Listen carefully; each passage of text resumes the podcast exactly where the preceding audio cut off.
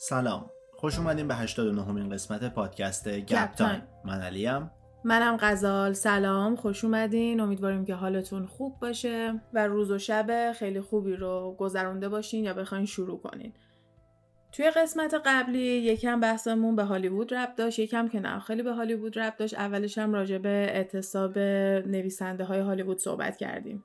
فکر کنم فردای روزی که ما اون پادکست رو ضبط کردیم یا دو روز بعدش تموم شد این اعتصاب به خاطر اینکه به توافق رسیدن تمام این درخواست هایی که از شرکت های بزرگ داشتن و موافقت کردن باهاش مثل همین که وقتی یه فیلمی رو درست می‌کنن و یا یه سریالی رو می‌نویسن و اینقدر اون سریال پرطرفدار میشه که همینجوری بخواد روی شبکه های مثل نتفلیکس، هولو و اینجور چیزا پخش بشه؟ همه درصدی از این درآمد اضافه تر بگیرن نه فقط اون کسایی که صاحب این شرکت های بزرگ هستن.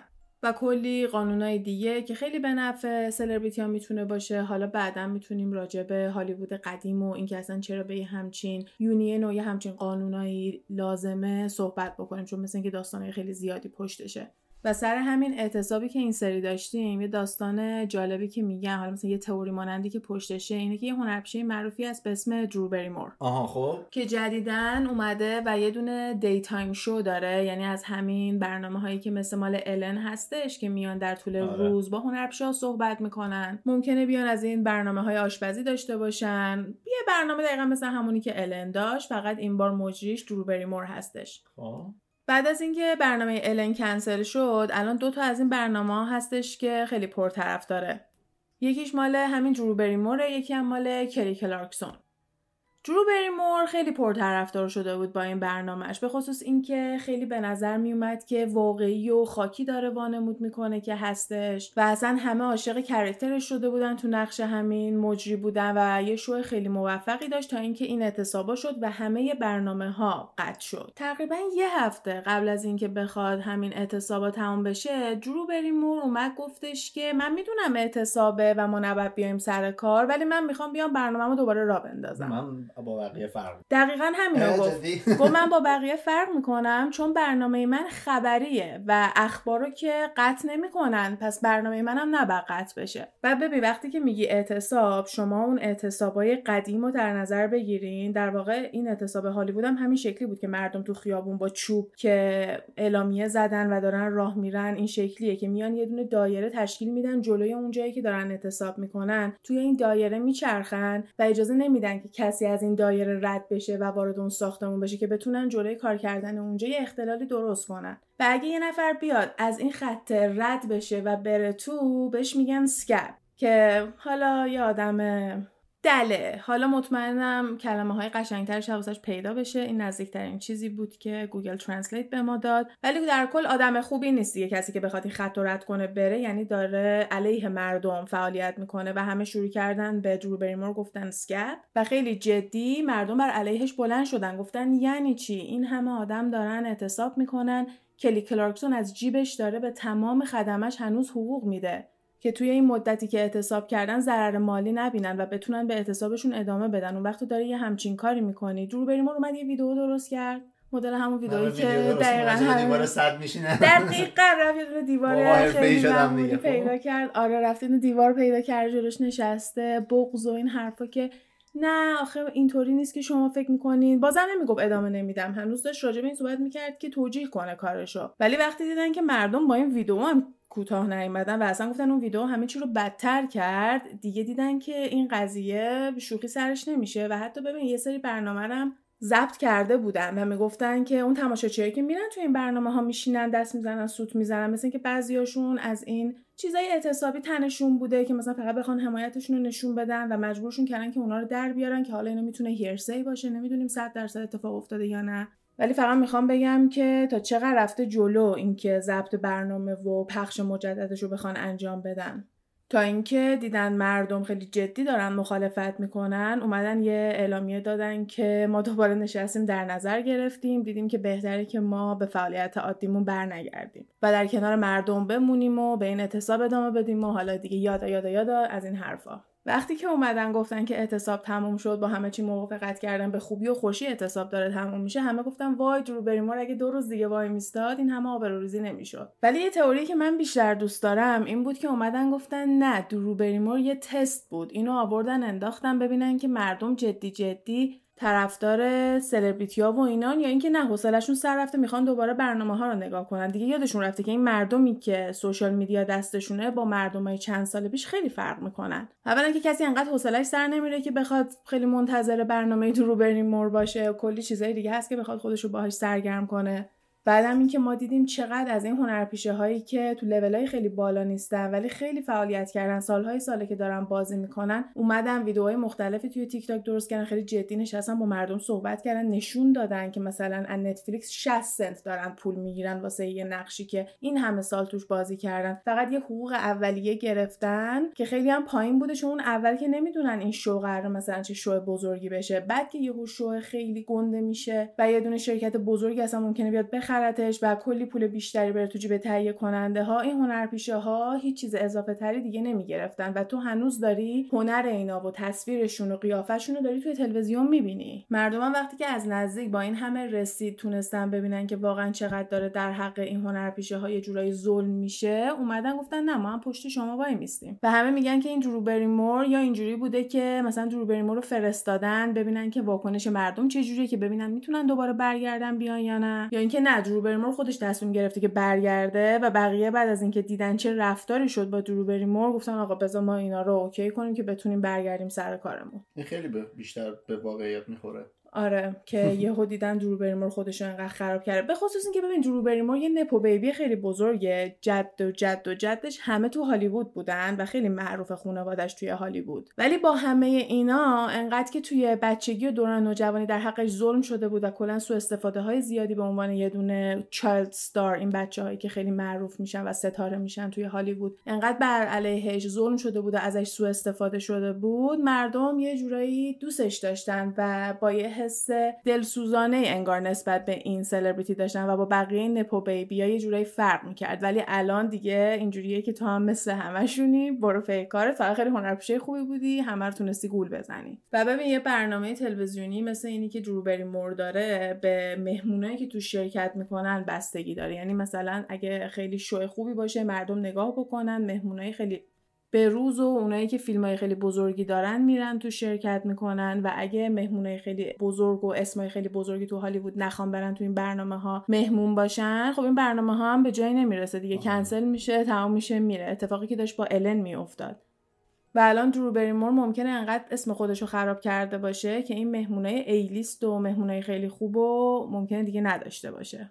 و من شخصا از برنامهش خیلی خوشم میومد چون خیلی بامزه بود خودش خیلی شور و هیجان داشت و یه استایل کاملا متفاوت با اون چیزی که الن انجام می‌داد بود. ولی یا واقعا باید یه حرکت پیاری خیلی خفنی انجام بدن یعنی واقعا تیم پیارش باید یه معجزه بکنه یا اینکه شاید اونم مثل الن کم کم کنسل بشه. همین الانش نویسنده های برنامه درو بریمور با اینکه اعتصاب تموم شده گفتن که بر نمیگردن سر کار چون دیگه نمی‌خوان واسش کار کنن. چون اینترنت یه چیز دیگه هم که داره اینه که اجازه نمیده کسی چیزی یادش بره. حتی اگه یه سری هم شروع کنن یادشون بره یهو دو سه نفر میان شروع می‌کنن میگن اینو یادتون نیست؟ یادتون چه اتفاقی افتاد؟ دوباره همه چی از اول نو میشه. حالا اینم از خبرهای اعتصاب هالیوود دیدم وقتی راجع بهش تو قسمت قبلی صحبت کردیم و پشت بندش یه اتفاق دیگه افتاده. خوبه که تو این قسمت بخوایم به اونم اشاره کنیم. به خصوص اینکه موضوع امروزمون بی ربط نیست به هالیوود راجع به توپاک شاکور هستش و یه مقدارم راجع به بیگی سمالز. چون انگار نمیشه راجع به قتل توپاک حرف بزنی ولی راجع به قتل بیگی حرف نزنی خیلی به هم دیگه ربط دارن. این یه دونه از اون پرونده هایی بودش که تا همین هفته پیش به نتیجه نرسیده بود و از این پرونده های باز بود ولی هفته پیش یه آدمی رو به عنوان قاتل شاکور دستگیر کردن و برای همین من گفتم که تا حالا راجع به توپاک هم صحبت نکردیم. پس موقع خوبیه که بیایم هم یه توضیحی راجع به توپاک و بیگی و اون داستانا بدیم و هم راجع به این خبر جدیدی که همه جا رو پر کرده حرف بزنیم. وقتی که خبرای به روز با گپ تایم همزمان میشه دوستان حتما از فرصت استفاده کنم. آره من همینطور. من خیلی مشتاق شدم. آره آخه من به علی تا این لحظه نمیگم که موضوع چیه ولی بچه ها تیتر پادکست رو می‌دونن از اول آره. می‌دونن چیه. تو اون لحظه ای که من اسمشو میگم تازه می‌فهمی چه خبره. شدم خیلی. توپاک شاکور سال 1971 در نیویورک سیتی به دنیا آمده.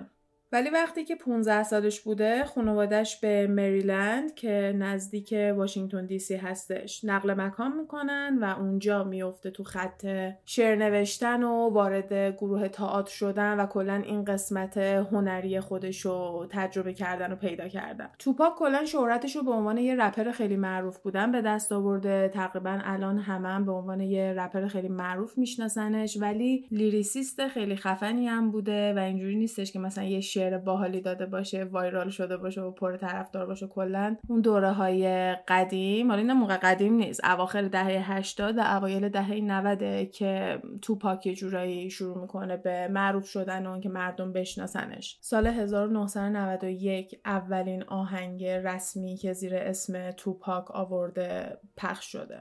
و اولین آلبومش هم تو همون سال اومده بیرون سال 91 تقریبا همین موقع ها همین اوایل دهه 90 یه رپر خیلی معروف دیگه سر و کلش پیدا میشه به اسم بیگی سمالز که بیگی خالی هم بعدا بهش می‌گفتن. Notorious B.I.G آخرین اسمی بوده که خیلی بهش اشاره می‌شده. آره. اسم واقعیش کریستوفر والاسه و تنها دلیلی که بیگی و B.I.G و اینجور چیزا بهش می‌گفتن واسه اینه که سایز فیزیکیش خیلی بزرگ بوده. توپاک و بیگی جفتشون از خانواده های کم درآمدی میان ولی باز توپاک یکم بدتر از بیگی بوده چون بعدا متوجه شدن که اون چیزایی که بیگی تو آهنگاش تعریف می‌کنه از مدل بزرگ شدنش و اینکه چه جوری داشتن زندگی می‌کردن یکم اغراق شده بوده. اینو هم مامانش توی یه سری از مصاحبه ها گفته که انقدر بد نبوده به اون بدی که این میگه نبوده ولی من همیشه اینجوری نگاه می‌کنم که به عنوان یه آرتیست به عنوان یه هنرمند دقیقا همون شکلی که بوده بروز نمیده و واسه هنرش و واسه کارش بهتره که بخواد اینجوری بهش پیازداغ اضافه بکنه. یعنی اینطوری نبود که مامانش بیاد بگه نامردی می‌کنه دروغ میگه اینجوری نبوده. قشنگ این شکلی میگه که واسه کارش واسه آهنگاش اون شکلی اومده توضیح داده. و همین که یه ویدیو دیدم رفتن مثلا اونجایی که زندگی می‌کرده رو نشون میدن یا مثلا یه همچین جایی داشته زندگی می‌کرده. انقدرم جای درب و داغون و بدی نبوده.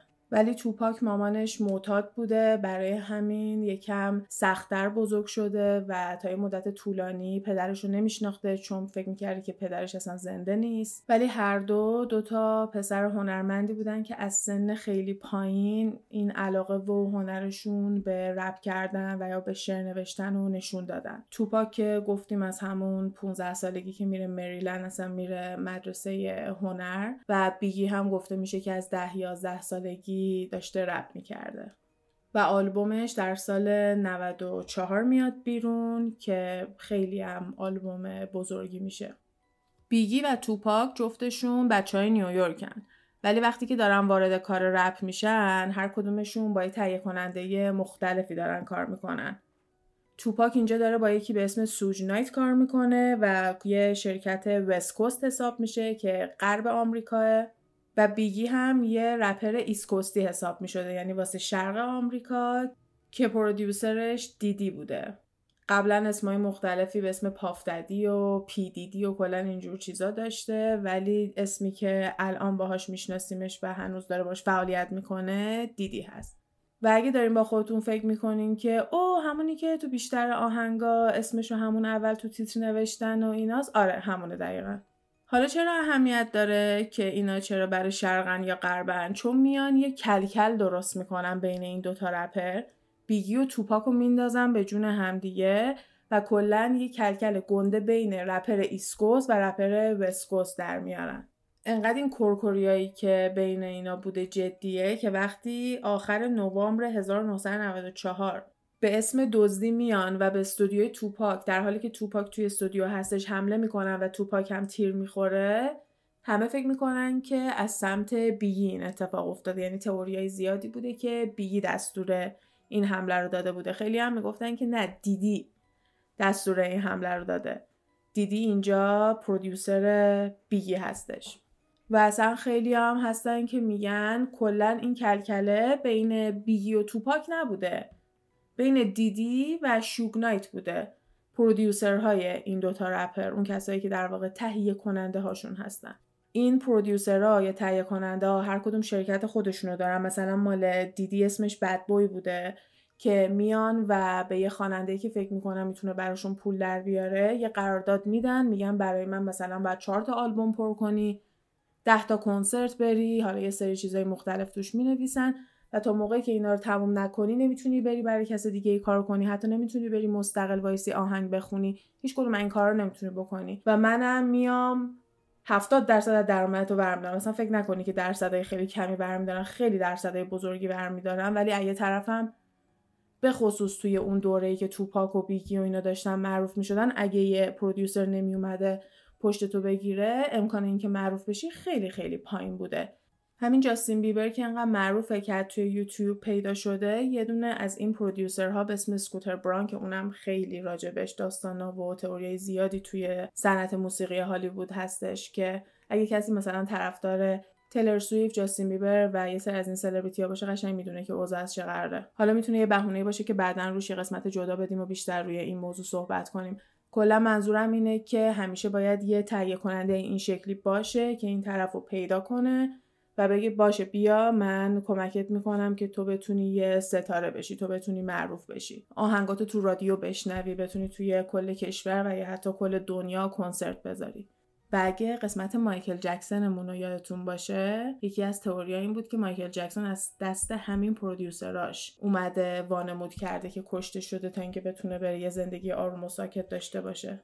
در کنار تئوریای دیگه ای که مثلا پرودیوسرهاش بودن که اومدن کشتنشون دیگه به حرفشون گوش نمی‌داده و داستانهای دیگه. آره. حالا هیچکی نمیاد بگه که ما بودیم که به توپاک شلیک کردیم. یه مصاحبه هم از توپاک دیدم که میگه من برام مهم نیست کارما وجود داره. هر کسی که این کارو کرده خودش حالا نتیجه کارشو می‌بینه. اینجوری نبود که مثلا بیاد بگه میرم پدرشو در میارم من می‌دونم کی بوده آدم فرستادم و برم. نه یه خیلی آروم و زن داشت به قضیه نگاه می‌کرد. حالا بیگی هم نمی‌دونم خواسته از فرصت استفاده کنه یا دیدی اومده گفته از فرصت استفاده کن. یکم بعد از اینکه به توپاک شلیک شده بوده یه آهنگی میده بیرون به اسم هو یا که کی تیرت زده؟ کی بهت تیر زده؟ و این باعث شد که دوباره یه سری تئوری در بیاد که ببین این داره اشاره می‌کنه که مثلا کار خودش بوده ولی از یه طرف من می‌تونه فقط یه موقعیت پابلیسیتی خوبی بوده باشه که بین شماها الان این کلکل هست این اتفاق هم واسه توپاک افتاده تو این آهنگو بده بیرون میتره کنه. حالا اینا هم تو گروه سنیای بزرگ نیستن که بگیم مردای بزرگ بودن. اینا بیشتر پسرای 23 4 سالن اینجا که این اتفاقا داره میفته و اوج شهرتشونه. و واقعا هم بچه های خیلی سخت کوشی بودن. مثلا توپاک توی 11 ماه 67 آهنگ پر می‌کنه. 67 آره 67 آهنگ توی 11 ماه. دقیقا. و یه دونه آهنگی میده بیرون به اسم هیدم آپ که یه دیس هستش واسه بیگی و خیلی خیلی دیس بدی هستش. خب دیسک فوشای خودشو داره ولی اینا توهینای مستقیم به زن بیگیه و کلا توهینایی هستش که واقعا بخواد یه عاقبتی واسش ببینه. مثلا اینجوری همه داشتن بهش اشاره می‌کردن. در حدی که با اینکه این آهنگ تو ماه جون اومده بود بیرون وقتی سپتامبر همون سال دقیقتر بخوام بگم هفته سپتامبر 1996 به توپاک شلیک شد دوباره. فکر می‌کردن که بیگی بوده به خاطر آهنگی که توپاک نوشته. یه دور جلوتر گفتیم که به توپاک شلیک شد. خب مشخصا چیز جدی نبوده که بخواد زندگیشو به خطر بندازه. حالش خوب شده بود و برگشته بود. یه دوره هم برای sexual assault زندان میره که خیلی راجبش صحبت نمیشه وقتی راجب این پرونده میان حرف می‌زنه ولی گفتم حالا منم یه اشاره بکنم. و حالا این روزی که این اتفاق افتاده توپاک رفته توی یه هتل تو لاس وگاس هتل MGM مسابقه مایک تایسون رو ببینه. با مایک تایسون خیلی رفیق بودن رفته مسابقه رو دیده. مسابقه که تموم شده توپاک هستش و شوگ همون طرف که تهیه کنندشه یکی دیگه از اعضای گنگ و اکیپشون هم باهاشونه که دارن راه میرن تا اینکه یه نفری رو می‌بینه که حالا میریم جلوتر راجبش حرف می‌زنیم و شروع می‌کنه به کتک زدن این توپاک. توپاک به اون حمله می‌کنه و شروع می‌کنه به زدنش و این چون توی لابی هتل اتفاق افتاده دوربین هتل همش رو ضبط کرده و توی یوتیوب هم هستش. بعد از اینکه جداشون می‌کنن و این دعوا رو تموم می‌کنن هر کسی میره پی کار خودش و توپاک و سوجم قرار بوده برن یه افتر پارتی بعد از اینکه اون بازی و مسابقه رو دیده بودن قرار بوده برن توی یه افتر پارتی که سوار ماشینشون میشن و به سمت اونجا دارن حرکت می‌کنن. سوج داره رانندگی می‌کنه توپاک توی صندلی شاگرد نشسته. یکی از جاهایی که داشتم راجع به این میخوندم گفته بود که توپاک اینجا به دوست دخترش که توی هتل بوده میگه که من یکم استرس دارم به خاطر این دعوایی که کردیم. دلم شور می‌زنه. کی رو زدن؟ یه پسری رو به اسم اورلندو اورلندو کیه؟ اعضای یه gang ی که یه جورایی علیه gang و اکیپ توپاکینا حساب می‌شده. و اصلا فکر کنم می‌تونستم به اکیپ دیدی اینا هم ربطش بدن. همون producer بیگی. و اینو توی مثلا سی و اینا ندیدم. ولی یه نفر که داشت راجع به اینو توضیح می‌داد به این اشاره کرد که شوگ نایت یه گردنبندای خیلی خاصی می‌داده به اون اکیپی که خیلی نزدیک بودن بهش به اون دایره که خیلی نزدیکش بودن. و از اون ور دیدی گفته بوده که اگه یه نفر بتونه از این گردنبندا رو واسه من بدزده بیاره من 5000 دلار بهش میدم. و یکی از این اکیپ شوگ نایت این گردنبند رو داشته و انگار اورلندو اومده دزدیده این گردنبنده رو. و اون شبی که توی لابی بودن اون کسی که گردن بنده رو ازش دزدیدن اونجا همراه توپاک و سوجنایت بوده و میاد توی گوش اون انگار میگه که این بودش که قاپید گردن بند منو و سر اینه که توپاک قاطی می‌کنه و میره به اون حمله می‌کنه و شروع می‌کنه میزنتش. حالا اینکه واقعا این اتفاق افتاده و این مکالمه ها اتفاق افتاده یا نه رو دیگه نمی‌دونم. حالا توپاک و سوجنایت در حال رفتن به این مهمونی هستن. پشت چراغ قرمز که وای میستن یهو یه کادیلاک سفید میاد بغل دستشون وای میسته. صندلی عقب شیشه میاد پایین. و یازده بار شلیک می‌کنه به سمت توپاک. چهار تا از این گلوله ها به توپاک می‌خوره و میبرنش به بیمارستان تا یک هفته توی کما بوده ولی بعد از دقیقا 6 روز در تاریخ 13 سپتامبر سال 1996 از دنیا میره در سن 25 سالگی. بعد وقتی که شلیک شده سمتشون این سوج پشت فرمون بوده دیگه. سری میاد یه یوترن می‌زنه دور می‌زنه و میاد به سمت مخالف بره که با یه ماشین دیگه تصادف می‌کنه و اصلا دیگه ماشین کلا نمی‌تونه حرکت کنه و اونجا وای میسته. هیچ تیر و گلوله هم بهش نمی‌خوره فقط یه گلوله بغلش رد شده که زخمیش کرده بوده. ولی هیچ مدرکی نتونستن توی بیمارستان پیدا کنن که این اتفاق واقعا افتاده و صدمه واقعی دیده اون شب. هیچ رکوردی ازش نیست. تنها چیزی که می‌تونه ثابت کنه که واقعا اون شب به این راننده هم در واقع این تهیه کننده هم بهش اون شب صدمه وارد شده حرف خودشه. ادعا می‌کنه که فقط شنیده که داره بهشون شلیک میشه مثلا سرش انداخته پایین و سعی کرده که از موقعیت خارج بشه ولی هیچی ندیده که چه اتفاقی افتاده. فکر کن یه جوون 25 ساله ای که اوج معروف شدنش بوده تازه داشته خیلی شناخته می شده توی یه همچین حادثه ای کشته میشه مردم کوتاه نمیان دیگه دوست دارن بدونن چی شده همه میان تا جایی که می‌تونن راجع به کیس اطلاعات جمع می‌کنن و همه میان به این نتیجه می‌رسن که زیر سر اورلندو بوده. اورلندو بوده که رفته به توپاک شلیک کرده به خاطر اینکه توپاک جلوتر بهش حمله کرده کتککاری کردن اینم رفته بهش تیر زده.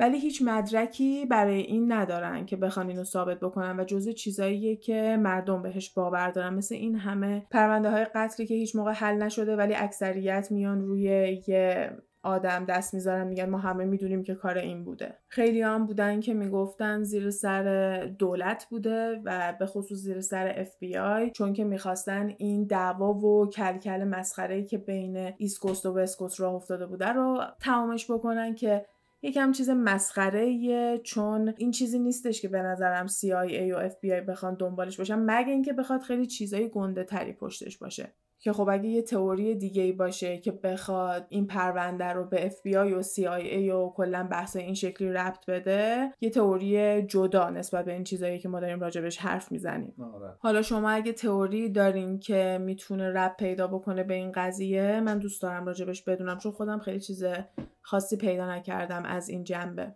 یه عده بزرگی فکر می‌کردن که زیر سر اورلندو هستش که می‌خواسته انتقام دعواشون رو بگیره. یه عده هم فکر می‌کردن که زیر سر دیدی و یا بیگی می‌تونه باشه و اینجوری خواستن رقیبشون رو از سر راه بردارن و حتی بعضی هم میگن توپاک می‌خواسته بیاد بیرون از زیر قراردادش و کلا از شرکت شوگنایت و زیر سر شوگنایت بوده. چون اگه توپاک تا موقعی که واسه شرکت اون بوده کشته می شده این حسابی پولدار می شده به خصوص اینکه متاسفانه هر موقع هنرمندی فوت می‌کنه خیلی بیشتر از موقعی که زنده بوده پرطرفدار میشه و مردم میرن کاراشو می‌خرن و پولدارش می‌کنن. حالا قبل از اینکه وارد تئوریا و این داستانا بشیم راجع به بیگی هم یکم دیگه حرف دارم و از اینجا شروع می‌کنم که راجع به مرگ توپاک ازش سوال می‌پرسم. مثلا میگم وقتی که شنیدی چی فکر کردی؟ و بیگی میگه که واقعا شوکه شدم. اینکه بهش تیر خورده بود شوکه بزرگی نبود. زیاد اتفاق میفته دیگه اینا توی گنگ و اکیپای اون مدلی هستن که براشون عادیه. ولی اینکه خبر این اومد که حالش خوب نشد تو بیمارستان و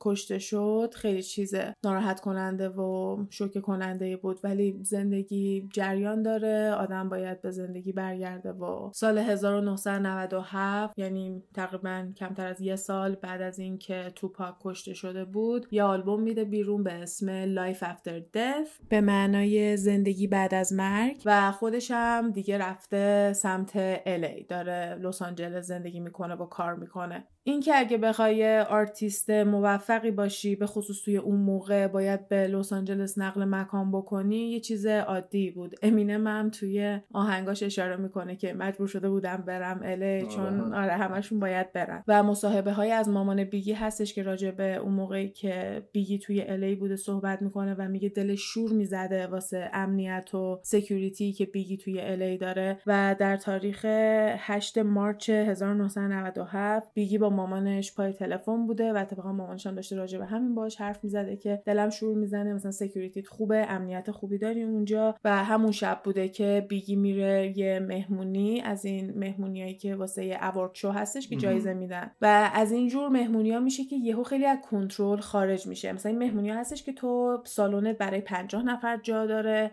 اندازه همون 50 نفر security داری ولی یهو 400 نفر بلند میشن میان security نداری نمی‌تونی کنترل بکنی کسی رو و اتفاق اینجوری میفته در حدی که توی اون شلوغی که داشته اون وسط اتفاق میافتاده یه سری صدای شلیک کردن و صدای گلوله هم میشنون که دیگه همه تصمیم می‌گیرن که از اونجا خارج بشن محیط رو ترک کنن و بیگی و اکیپش هم که دیدی جزو این اکیپ بوده همون producer ش. از اون سالن میان بیرون و منتظرن که ماشینشون بیاد و سوار و برن.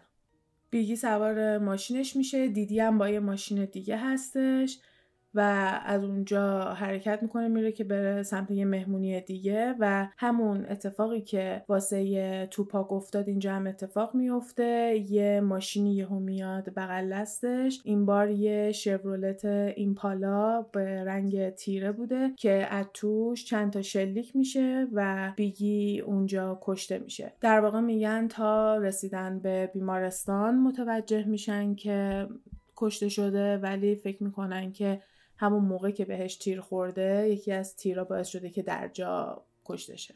بعد اینا بادیگارد و security هم دارن. یعنی مثلا اینجوریه که اون لحظه همراهش نبوده طرف از ماشین پیاده شده بود دوی بیاد ولی دیگه چیکار کنه؟ ماشین رفته تیرش هم زده. اینا همه توی خیابونهایی هستن که خیلی پر رفت آمد و شلوغه. اینجوری نیستش که بخواد توی کوچه خلوتی اتفاق افتاده باشه. اینا همه چهارراهای خیلی شلوغه. اینکه توی لس آنجلس بوده و مال توپاک هم در لاس وگاس. آخرین جمله که توپاک گفته طبق حرف یه پلیسی اینه که وقتی پلیس رسیده سر صحنه توپاک هنوز کاملا بیهوش نشده بوده و ازش می‌پرسه که کی بهت شلیک کرده؟ و توپاک در جواب میگه fuck you چون فکر کن یه رپر با پلیس رابطش بخواد خوب باشه. یه همچین جنبه ای داره که من تو رو کمک نمی‌کنم. و بیگی هم آخرین حرفی که ازش هست اینه که خطاب به اکیپش مثلا گفته که we'll see you at the next party. تو مهمونی بعدی میبینمتون. به نظرم جمله شاعرانه. حالا یه سوالی که پیش میاد اینه که آیا این دوتا قتل به هم ربط داره یا نه؟ چون این دوتا جوون بکگراندای مشابهی داشتن زندگیشون یه جورایی مشابه بوده. دوتا جوون سیاه پوستن که تو سن پایین دارن یه تاثیر زیادی می‌ذارن روی طرفداراشون و کلا شنونده هاشون و ما رو مثل همیشه برمیگردونه رو تئوری این که کی تصمیم می‌گیره کدوم سلبریتی یا سلبریتی بمونن سلبریتی بشن چه تأثیری بخوان روی مردم بذارن دوست دارم مردم الان چه شکلی فکر کنن و تا الان توی گپ تایم ما قسمت های خیلی زیادی داشتیم که به این نکته اشاره کردیم و راجع به سلبریتی ها و تأثیری که روی مردم می‌تونن بذارن و اینکه هر چقدر بخوایم وانمود کنیم که نه این کیه؟ این به درد نمی‌خوره الکی معروف شده و هر چیزی که بخوایم روش بذاریم بالاخره معروفه. وقتی که یه چیزی میگه مردم بهش گوش میدن حتی اگرم که منفی باشه توجهی که می‌گیرن هنوز می‌تونه برای اون شخص مثبت تموم بشه.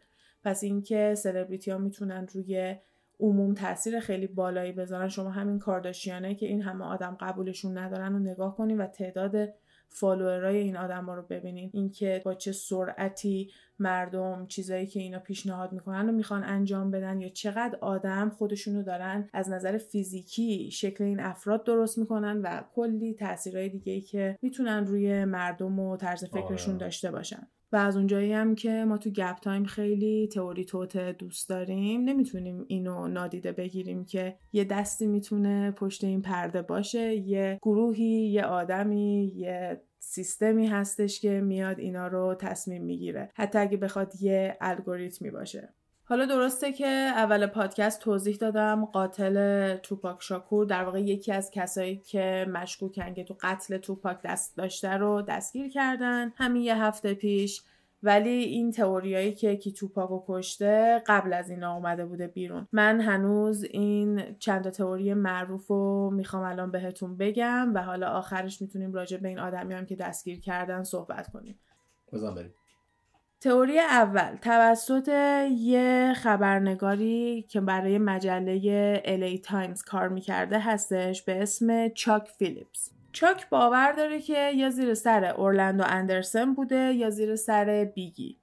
اورلندو به خاطر همون دعوایی که با توپاک داشته و هم به خاطر اینکه توی یه gang ی بوده که مخالف این اکیپ بودن و داستانه این شکلی همون حدسی که خیلی داشتن می‌زدن و داشتن مینداختن گردن اورلندو و برای بیگی هم میگه احتمالا به خاطر همین کلکلی که داشتن ولی بیشتر سر اون آهنگی که توپاک نوشته بوده. و ادعا می‌کنه که بیگی هم یه میلیون دلار پول داده واسه اینکه یکی بره توپاکو بکشه. اورلندو همیشه تکسیب کرده گفته هیچ نقشی توی کشتن توپاک نداشته و خودش هم دو سال بعد از این کشته میشه. تئوری دومو راسل پول گفته یه کاراگاهیه که برای LAPD کار می‌کرده تیم پلیس لس آنجلس و ادعا می‌کنه که زیر سر شوگ نایت بوده همون پرودیوسر توپاک راسل میاد میگه شوک به توپاک بدهی داشته. تقریبا سه میلیون دلاری بعد بهش پول می‌داده و توپاک هم می‌خواسته از شرکت Death Row همون شرکتی که واسه شوک نایت بوده بیاد بیرون. و تو اگه producer یه رپر موفقی مثل توپاک باشی و management ت بد بوده و الان باید بهش پولم بدهکاری و این آدم میاد بهت میگه که من می‌خوام مثلا از شرکت تو بیام بیرون اینجوری هم باید حساب تو باهاش صاف بکنی هم دیگه نمی‌تونی ازش استفاده کنی و درآمدی به دست بیاری آره. ولی اگه بیای اینو از سر راهت برداری به عنوان یه آرتیستی که دیگه نیست یهو میترکونه خیلی بزرگ میشه و تا آخرش هم یا حداقل تا آخر اون قراردادی که باهات داره پولش همه میره تو جیب تو آره صد درصد. پس به نفته که بخوای بیای توپاکو بکشی و ازش سود ببری. و میان اینم ربط میدن که هیچ صدمه ای ندیده توی تصادف. و حتی اون صدمه ای هم که ادعا می‌کنه دیده چون میگن خب شوگنیت نشسته بوده پیش توپاکش و خودش توی همچین position ی نمیذاشته که این همه تیر بخواد بخوره بهش. از کجا معلوم که هیچ کدوم از تیرا بهش نمیخورده. ولی نه تنها هیچ تیری بهش نخورده حتی اون تیری هم که ادعا می‌کنه از بغلش رد شده و باعث شده که بدنش خراشیده بشه هیچ جایی ثبت نشده. و بین حرفایی که زده شده اینم در اومده که ظاهرا اون شب خیلی اصرار کرده که توپاک تو ماشین اون بره. که حالا نمی‌دونم اون منبعی که اینو گفته چقدر می‌تونه درست باشه ولی حالا این حرفیه که زده شده. وقتایی که میای به پرونده های ترو کرایم و اینجور چیزا نگاه می‌کنی و دنبال قاتل میگردی یکی از بزرگترین چیزهایی که باید بهش نگاه بکنی موتیف هست. یعنی انگیزه. دلیلت برای اینکه بخوای این آدم رو بکشی چی بوده؟ تو چه سودی می‌بری از اینکه بخوای این آدم از سر راه برداری؟ و دلایلی که این پلیس LAPD داره واسه شوگ نایت میاره می‌تونه منطقی باشه. خیلی منطقی تر از اینکه بیگی فقط به خاطر اینکه بخواد رقیبش رو از سر راه ورداره یه همچین کاری کرده. به نظرم هنرمندا یه همچین رقابتایی رو حتی دوست دارن. وقتی یه نفری باشه که کمکشون کنه که آره، بهترشن بخوام با هم دیگه کل کل کنن لزوما براشون چیز بدی هم نیست. می‌تونه به نفعشون هم تموم بشه. حالا اون تئوری دوم. تئوری سوم گری کیدین گفته که اونم یه پلیس دیگه LAPD هستش و اون گفته زیر سر دیدیه. همون کسی که هنوز از تو همه اینایی که اسم بردیم تنها کسیه که سرومو رو گنده و بسیار موفق به فعالیتش داره ادامه میده.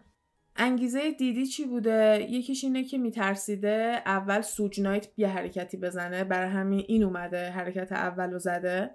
که یکم دوباره بچگونه است. واسه یه آدمایی که توی یه صنعت خیلی جدی دارن کار می‌کنن. و یه دلیل دیگهش هم اینه که آهنگ توپاک به اینم اهانت آمیز بوده حرصش گرفته و خواسته اینجوری جواب بده. به خصوص اینکه میگن توپاک خودش یکم شک داشته که کسایی که از سمت دیدی اومدن اون تیراندازی سال 1994 رو انجام دادن. همونی که تو استودیو بوده اومدن دزدی کنن و اینا. و یه آدمی هم هستش که اسمش دکستر آیزکه و اون اومده یه statement داده و گفته که ما از دیدی پول گرفتیم. دیدی ما رو استخدام کرده که بریم و به توپاک تیر بزنیم اون استودیوه. ولی دیدی همه رو گفته نه هم این اتفاقا نیفتاده. و همون آدمی که الان دستگیر شده واسه قتل توپاک کیت دیویس همین آدمی که برای قتل توپاک الان دستگیر شده سالهای پیش رفته و به این پلیس اعتراف کرده که ما توپاکو کشتیم. در کنار اینکه کیت امو یا دایی اورلندو حساب میشه برمیگرده میگه که دیدی یه میلیون دلار به ما پول داده واسه اینکه توپاکو بکشیم ما هم رفتیم کشتیمش. یعنی رسما اعتراف می‌کنه؟ آره کاملا اعتراف می‌کنه و میگه یه تفنگ دست اورلندو بوده و یه تفنگ هم دست من. اونا اومدن سمت اورلندو و برای همین اورلندو شلیک کرده. اگه اومده بودن سمت من من شلیک می‌کردم. یعنی مطمئن نبودن که کدوم سمت می‌تونن ماشینو در کنار ماشین توپاک قرار بدن و جفتشون تفنگ همراهشون بوده. این اعتراف سال 2009 بوده ولی یه اعتراف proffer بوده. یه چیزی هستش به اسم proffer agreement که توی اینجا به معنی این هستش که اون آدم می‌تونه اعتراف بکنه به این شخص ولی علیهش استفاده نشه حرفایی که داره می‌زنه. که اینجا هم همین اتفاق افتاده. این اعترافاتی که کرده چیزی نبوده که بتونن بر علیهش استفاده کنن. ولی جالب اینجاست که این اولین باری نبوده که این میاد راجع به این قتل حرف می‌زنه. اولین بار سال 1998 بوده که میاد می میگه آره ما اون اکیپی بودیم که رفتیم توپاکو کشتیم. ولی داستانش یکم فرق می‌کنه چون اینجا این آدم داره اینجوری توضیح میده که تفنگ دست خودش و اورلندو بوده ولی اینجا میگه که یه نفر که صندلی عقب نشسته بود شلیک می‌کنه. و وقتی ازش می‌پرسن کی میگه اینا تو business gang بین خودمونه. دیگه اونو نمیگم. فقط تیر از عقب اومده. همین. سال 2018 یه مستندی که روی توپاک میاد بیرون این آدم توی اون مستند هست. و داره همه اینا رو میگه که آره ما تو ماشین بودیم رفتیم به توپاک شلیک کردیم همه اینا رو تعریف می‌کنه و میگه که فقط به خاطر دعوای اورلندو و توپاک بوده و اصلا پای دیدی رو اینجا وسط نمیاره. یعنی اون چیزی که میگه دیدی یه میلیون دلار داده و اینا یه دونه تئوریه. اینایی که خود این آدم میاد تعریف می‌کنه میگه واسه این بوده که به اورلندو اومده حمله کرده ما رفتیم انتقام بگیریم. اورلندو اومده به من گفته چه اتفاقی افتاده. من رفتم از یه آدم مطمئن تفنگ گرفتم و نشستیم تو ماشین و توپاکو زدیم کشت. بعد خیلی زیاد اتفاق میفته که یه نفر هی بیاد بشینه بگه من یکی رو کشتم. خیلی وقت شده که وقتی یه قاتل زنجیره‌ای پیدا میشه و پلیس داره دنبالش میگرده بعضیا هستن که الکی میرن اعتراف می‌کنن میگن ما بودیم چون احساس می‌کنن اون شهرت رو لازم دارن و بعدا پلیس میاد می‌بینه که اصلا این آدم اون موقع اونجا نبوده.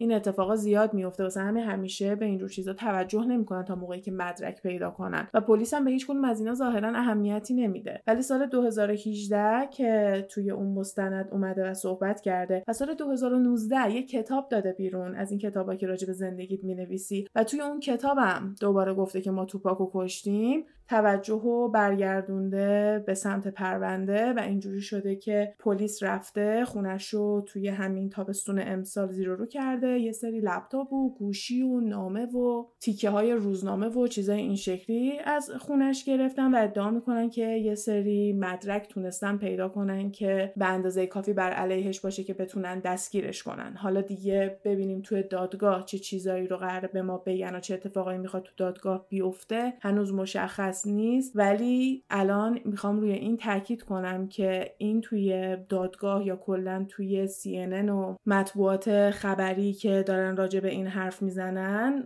نمیگن که از دیدی یه میلیون دلار یا کلا هر چقدر پول گرفته واسه این قتل.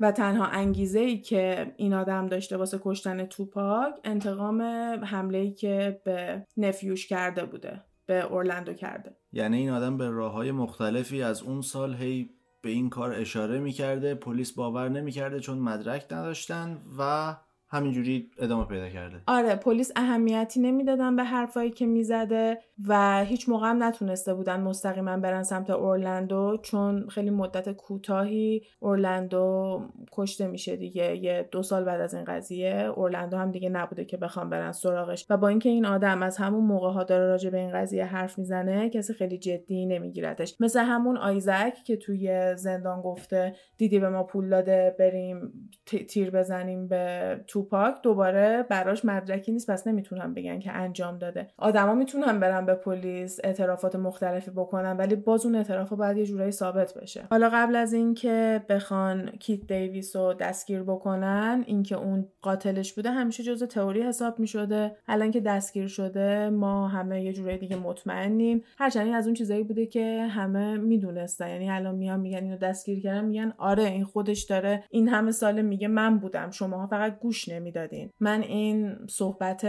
پلیس رو با مردم دیدم که این نشسته خبری می‌ذارن توضیح میدن که چی شده و داشت می‌گفت ما اصلا دوست نداریم که فکر می‌کردین به این پرونده توجهی که لازم داشته رو ندادیم و پشت گوش انداختیمش. ما همیشه نگران اینکه بدونیم چه اتفاقی افتاده و اینکه چه کسی این کارو کرده بودیم. ولی آخه چطوری؟ نمی‌دونم. حالا بحثای نژاد پرستی و اینجور چیزا رو نمی‌خوام باز بکنم چون خودش خیلی بحثای بزرگیه و فکر می‌کنم که توی community و توی جامعه آمریکایی و اینا یه شکل دیگه جا افتاده و کلا بحث سختیه که الان ما بخوایم اینجا بازش کنیم بگیم شاید به این چیزا ربط داشته. ولی یکی از گزینه‌هاشونه. آره دقیقا می‌تونه یکی از گزینه‌هاش باشه. اینجوری بهش نگاه می‌کنن که یه گروه minority بوده خانواده کم درآمدی بودن در واقع قدرت خیلی خاصی نداشتن connection و خیلی ربط بزرگی به مقامات بالا هم نداشتن و حقش کاملا پایمال شده رفته. یه طرف هم الان دارم میام میگم بعد از 27 سال فکر کن توپاک خودش فقط 25 سال زندگی کرده. بعد از 27 سال اومدن و قاتلش رو گرفتن. و ظاهرا این آدم تنها کسیه که از اون شب الان زنده است. یعنی کسایی که تو ماشین بوده. به جز شوگ نایت که تهیه کننده توپاک بوده که الان سر یه جرم دیگه تو زندانه. دیدی هم زنده است هنوز نه؟ آره ولی دیدی داره ثرایو می‌کنه. دیدی آها آها. خیلی موفقه هنوز داره کارشو انجام میده ولی شوگ نایت الان زندانه. توی تصادف ظاهرا به دو نفر زده و هیچ ربطی به این داستانا نداره برای جرم دیگه ای. یه تئوری دیگه که روی توپاک هست اینه که توپاک هنوز زنده است. اینو مثل قضیه مایکل جکسون خیلی باور دارن و این چیزی که ما همه دوست داریم باور بکنیم که این آرتیستایی که فقط واسه مردم شادی و چیزای خوب آوردن انقدر یهویی و غیر عادلانه زندگیشون تموم نشده باشه و آدم دوست داره ته دلش باور کنه که این زنده است داره یه گوشه زندگیشون می‌کنه. فقط دیگه نمی‌خواسته توی این شهرت و کلکلا و اینجور چیزا باشه و نمی‌دونم امیدوارم که این یه دونه صحت داشته باشه چون سنشون قد زیاد نبوده. الان هنوز سنی نداره اگه بخواد به زندگیش ادامه بده. می‌دونی؟ آره پنجاه خورده ای سالشه. قبل از اینکه بخوام جمع کنم پادکست رو دوست دارم تئوریایی که روی مرگ بیگی هستش رو هم بگم چون هم شباهت هست بین این پرونده ها و واقعا مثل اینه که نمی‌تونی راجع به یکیشون حرف بزنی و راجع به اون یکی چیزی نگی. یکی از تئوری هایی که روی مرگ بیگی هستش از سمت راسل پول دوباره همون پلیسی که برای LAPD بوده پلیس لس آنجلس میاد میگه که این زیر سر شوگنایت و یه سری پلیسایی که رشوه می‌گرفتن از سمت شوگنایت بوده و برای این تونسته مدرکم حتی پیدا کنه. این می‌تونه پیدا کنه که یه سری از پلیسا دارن از شرکت شوگنایت پول می‌گیرن رو پیرولشن یعنی دارن حقوق می‌گیرن. و وقتی که میره اینو توضیح میده میگه ببین من اینا رو پیدا کردم شاید زیر سر اینا بوده. اون کسایی که بالا سرش بودن میگن نه اون سمتی قرار نیست ببریم پرونده رو. و اصلا اجازه نمیدن که این بخواد اضافه تر روی این قضیه جستجو بکنه و ببینه که دقیقا زیر سر کی بوده که بیگی کشته شده. یه دونه از این پلیسایی که داشته پول می‌گرفته از سمت شوگناید اسمش دیوید مک بوده و یه دوستی هم داشته به اسم امیر محمد. دیوید مک یه ماشینی داشته که شورولت تیره پالا بوده. دقیقا همون ماشینی که رفته کنار ماشین بیگی وایساده و بهش شلیک کرده. و اون گلوله ای هم که پیدا کردن در بدن بیگی گفته بودن که خیلی گلوله رایجی نیستش ولی ظاهرا دیوید مک از اون گلوله ها داشته. و این دوستش امیر محمد جزو این کسایی بوده که ببین دیدی وقتی به یه کسی مشکوکی بعد میرن اداره پلیس میاد یه سری عکس می‌ذاره یا یه سری آدم میان نشون میدن آره. میگن کدوم بوده یکی از این کسایی که تو اکیپ بیگینا بوده ادعا می‌کنه که یه آدم مشکوکی رو اون شبی که با بیگی وایساده بودن تا ماشینشون رو بیارن جلوی در اون مهمونیه دیده و وقتی که عکس میارن می‌ذارن جلو میگن کدوم بوده ظاهرا دست می‌ذاره روی کسی که دقیقا امیر محمد میشه و امیر محمد هم دوست دیوید مکه. همون کسی که یه ماشینی داشته که شبیه ماشینی بوده که بیگی رو کشته یعنی قشنگ می‌تونن ربط بدن همه این آدما رو به هم دیگه. خب. ولی نه پلیس هیچ کاری نمی‌کنه با این. اون کسی که detective این پرونده بوده یعنی در واقع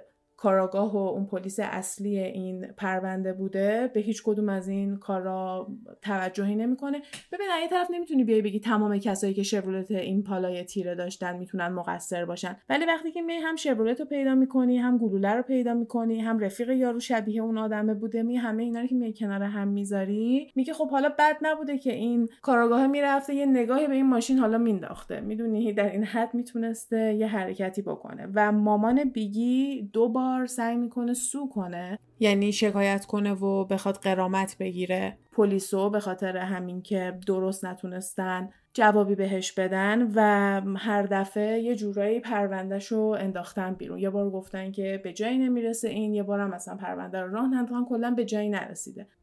شوگنایت به نظر نمیاد که انگیزه خیلی واضحی داشته تو کشتن بیگی. الان مثلا میشه فقط از طریق این پلیسا و همین چیزایی که توضیح دادم ربطش بدیم به قتل بیگی وگرنه چه انگیزه ای داشته. اما میان میگن بیگی می‌خواسته از شرکت دیدی بیاد بیرون. و همه اون داستانایی که واسه شوگ نایت و توپاک توضیح دادیم سر این هم می‌تونسته اتفاق بیفته. و دیدی هم نمی‌خواسته اجازه بده که بیگی رو از دست بده و دستور کشته شدنشو میده. و در واقع دیدی جفت این آدما رو کشته شوگنایت هم زندانه این داره عشق حالش رو می‌کنه و به زندگیش داره ادامه میده. و همین باعث میشه که خیلیا بیان بگن این کیت که دستگیر شده بیگناهه. منظورم این نیست که کاملا بخواد بیگناه باشه ولی انداختنش جلو به عنوان مقصر اصلی در صورتی که مقصر اصلی یکی دیگه است. که انقدر گنده است جاش امنه و قرار نیستش توی درد سر بیفته به خاطر این. ولی یه طرف هم میگن احتمالا انقدر خوب پول گرفته که صداش در نمیاد سر اینکه واقعا زیر سر کی بوده و می‌خواد احتمالا تقصیرها رو به گردن بگیره و خودش رو به عنوان اون قاتل نشون بده. الان 60 سالشه و موقعی که توپاکو کشتن 33 سالش بوده.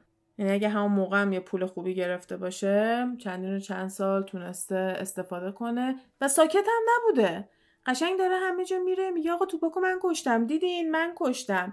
و فکر می‌کنم یکی دلایلی هم که خیلی جدی نمی‌گرفتن همین بوده چون کدوم قاتلی هی را میفته بره بگه من بودم که کشتمش؟ آره تو حرفات این یه دونه نکته منو اگه کم اذیت کردینی که توی نتفلیکس بشینی اینجا داد بزنی آره من کشتم من کشتم حالا میگیم الانم گیر افتاده حالا اگه توضیح هم می‌داده که تو ماشین بودیم تفنگ ما رفتیم گرفتیم کادیلاک سفید بود قشنگ همه چی رو داره با جزئیات توضیح میده. نکته حساسیه مثلا بشینی پای تلویزیون همچین چیزی بگی. نمی‌دونم از این پرونده هایی باشه که پابلیکن و تمام دادگاه و اینجور چیزا رو مردم بتونن لحظه به لحظه دنبال کنن یا نه. ولی امیدوارم که حداقل سر این که چه مدرکی پیدا کردن که باعث شده برن بالاخره دستگیرش کنن یه اطلاعی به ماها بدن. چون تنها چیزی که من دوست دارم بدونم همینه که آیا واقعا یه مدرکی پیدا کردین که بخواد صد درصد اینو به قتلش ربط بده یا وقتش بوده که برین اینو بگیرین و بگین که آقا توپاکو این کشته.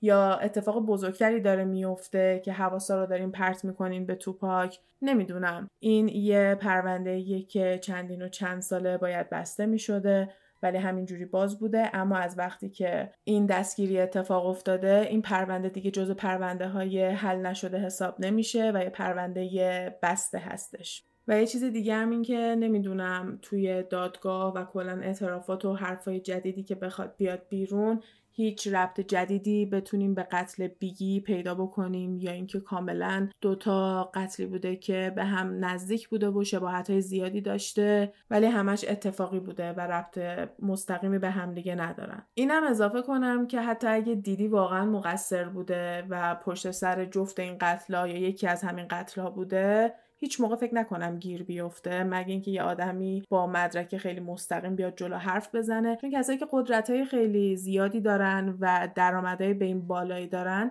به خصوص در حد دیدی بخوان بیلیونر و میلیاردر باشن گیر نمیافتن و یا ماسمالی میشه یا یه آدم دیگه میفته جلو که تمام تقصیرها رو به گردن می‌گیره. و در عوض خونوادهشون زندگی خیلی خوب و امنی می‌تونن داشته باشن تا آخر عمرشون. چون الان حتی اینکه چند سال بخواد زندان بیفترم نمی‌دونیم. اینا همه چیزاییه که تو چند ماه آینده میاد بیرون. هرچند اگه پرونده های این شکلی رو دنبال کنین می‌دونیم که خیلی طول می‌کشه هی عقب میفته همه چی. ولی هر موقعی که update جدیدی روی این پرونده بیاد یا توی اینستاگرام گپ تایم یا توی اول پادکستی که اون هفته داریم حتما بهش اشاره می‌کنم و update تون می‌کنم. حالا در هر صورت دوست دارم که نظر شما رو بدونم. به نظرتون واقعا توپاک کشته شده قاتلش واقعا همین بوده یا نه؟ فکر می‌کنین زیر سر یه کرکری دوتا gang بوده که اومدن یه همچین جوون موفقی رو کشتن و یا یه آدم گنده تری پشت قضیه بوده. تئوریای شما رو همیشه دوست دارم روی اینجور چیزا بدونم و اینکه بیگی رو فکر می‌کنین کی کشته و آیا اینا به هم ربطی داشتن یا نه. نمی‌دونم بتونیم اسم این پادکست رو بذاریم ترو کرایم یا نه چون اونقدی که باید راجع به پرونده جزئیات نداریم. یکم جزو چیزایی که انقدر راجبش تو سالهای مختلف حرف زدن که اومدن و همین تئوری بندی کردن که تئوریای توپاک یه جورای دیگه داره نادیده گرفته میشه فقط به خاطر اینکه فکر می‌کنن قاتلش رو دستگیر کردن. اگه توپاک و بیگی رو میشتاختین و با آهنگاشون گوش می‌دادین که هیچی اگه هم با آهنگاشون و کاراشون کلا آشنایی ندارین پیشنهاد می‌کنم که چندتاشو برین ببینین و لیریکاش هم بخونین در نظر بگیرین که چه موقعی اومده بیرون چه سالی اومده بیرون. ارزشش رو فکر کنم داشته باشه. جز چیزایی که فکر می‌کنم بعد از این همه سال هنوز میشه ازش لذت برد. آره موافقم. آره من جدیدن نه ولی قبلا گوش کردم به توپاک. و خیلی از چیزایی که الان گفتی برام جدید بود تازگی داشت برام.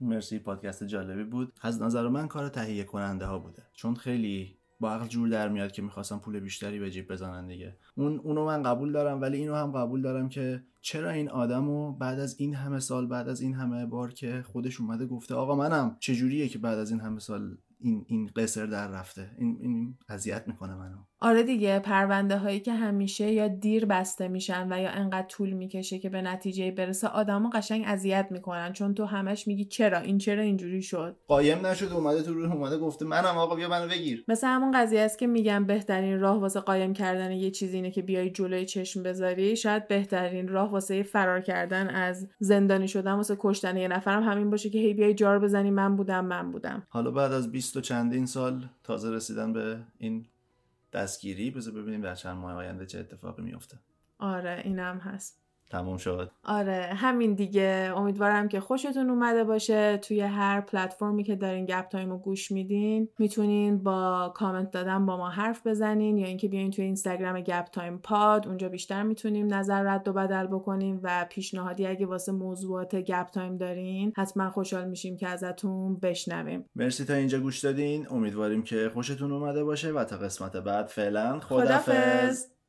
حرفایی که اینجا زده میشه فقط جنبه فان و تفریحی داره و قصد ضرر و صدمه به هیچ شرکت و کمپانی نیست. تمامی این گفته ها از جمعوری های مختلف از فضای مجازی هستش که با مکالمه های علی و غزال با شما تقسیم میشه. مرسی.